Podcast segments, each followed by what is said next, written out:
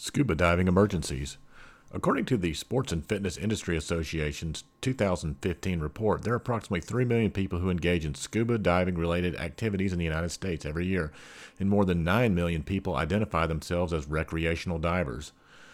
The incidence of diving related in- accidents has increased steadily with the increase in divers. Despite many improvements in technology and safe diving techniques, the rate of recreational scuba diving facilities remains steady at about two fatalities per 100,000 dives. The Divers Alert Network identifies more than 1,000 diving related injuries annually, with over 10% of these being fatal. Divers Alert Network groups these incidents into four major categories under which most diving related casualties can be grouped. These include pre existing medical conditions of divers, procedural errors, changes in the environment, and problems with equipment. Issues of concern. According to the most recent report issued by the Divers Alert Network, there were approximately 146 identified recreational scuba related fatalities worldwide in 2014. Of these 146 deaths, 68 cases occurred in the United States and Canada. It is essential to understand the different types of dives, the risks associated with each, the most cited problems leading to fatalities during diving, and safety techniques that can substantially decrease the risk of accidents while diving. Examples of medical conditions leading to decreased diver safety include obesity, cardiovascular disease, hypertension, pulmonary disease, and lack of physical fitness. Medical information available on the de- decreased reveals that 51% were obese, and further than 29 and more than 29% were overweight. Age is strongly correlated with the risk of fatality, with over half the cases identified involving divers over the age of 50. Over 15% of the cases were known to involve individuals with cardiovascular disease or hypertension. Even seemingly minor conditions such as allergies can lead to significant problems such as middle ear and sinus barotrauma. Furthermore, diving soon after a respiratory illness can lead to inadequate ventilation and cause panic, leading to depletion of the diver's oxygen at a more rapid rate. Procedural errors listed in the, da- in the Divers Alert Network report include problems with air supply management, rapid ascents with missed decompression stops, improper breathing techniques, and problems with buoyancy. Running out of gas was listed as the precipitating factor leading to death in over 10% of the cases, and many other cases describe risks taken to maximize gas and dive time, such as inexperienced divers using rebreathers and other complicated diving equipment. The leading modifiable causes of death identified were cardiovascular events, insufficient gas in the rebreathing chambers, and arterial gas embolism. Many cases describe situations in which divers engage in dives above their skill level or with the equipment with which they are not familiar, leading to panic and decision that making that would not be typically expected. Decompression illness is often the result of procedural errors leading to rapid ascents, breathing errors, or problems in time spent at certain depths. Decompression illness is usually divided into arterial gas embolism and decompression sickness. Arterial gas embolism develops when divers hold their breath during ascent, leading to expansion and rupture of the alveoli. This leads to bubbles being introduced to the left side of the circulation and traveling to the brain and the heart.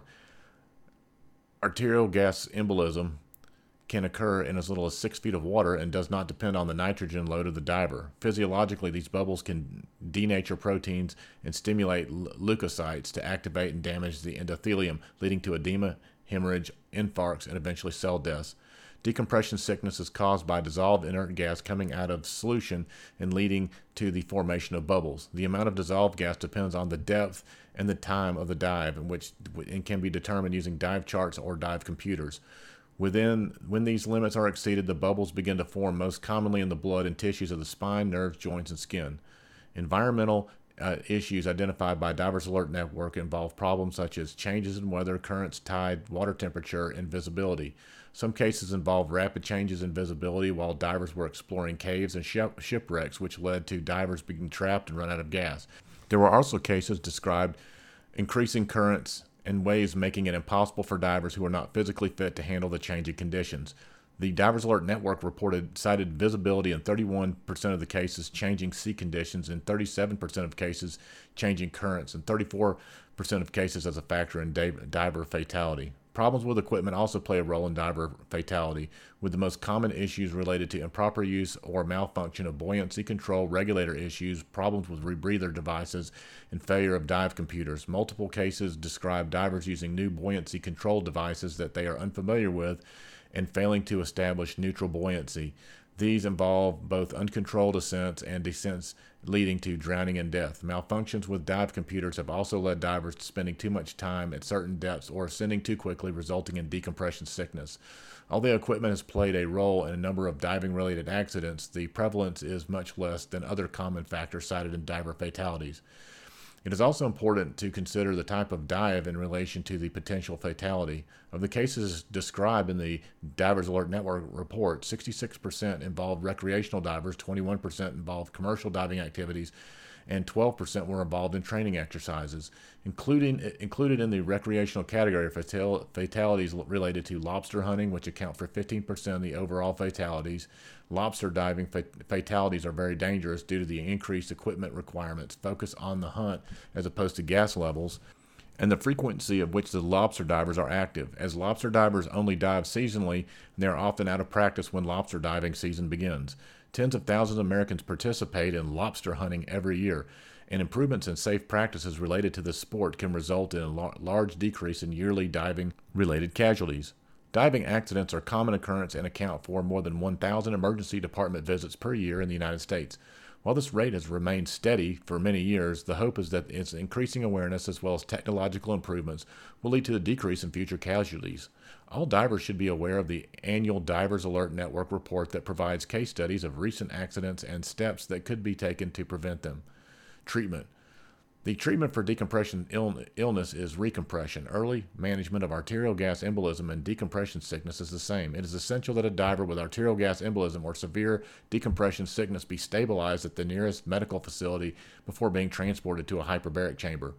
Early oxygen first aid is essential and may reduce symptoms, but this will, should not tra- change the treatment plan. Symptoms of arterial gas embolism and severe decompression sickness often resolve after breathing oxygen from a cylinder, but they may appear later.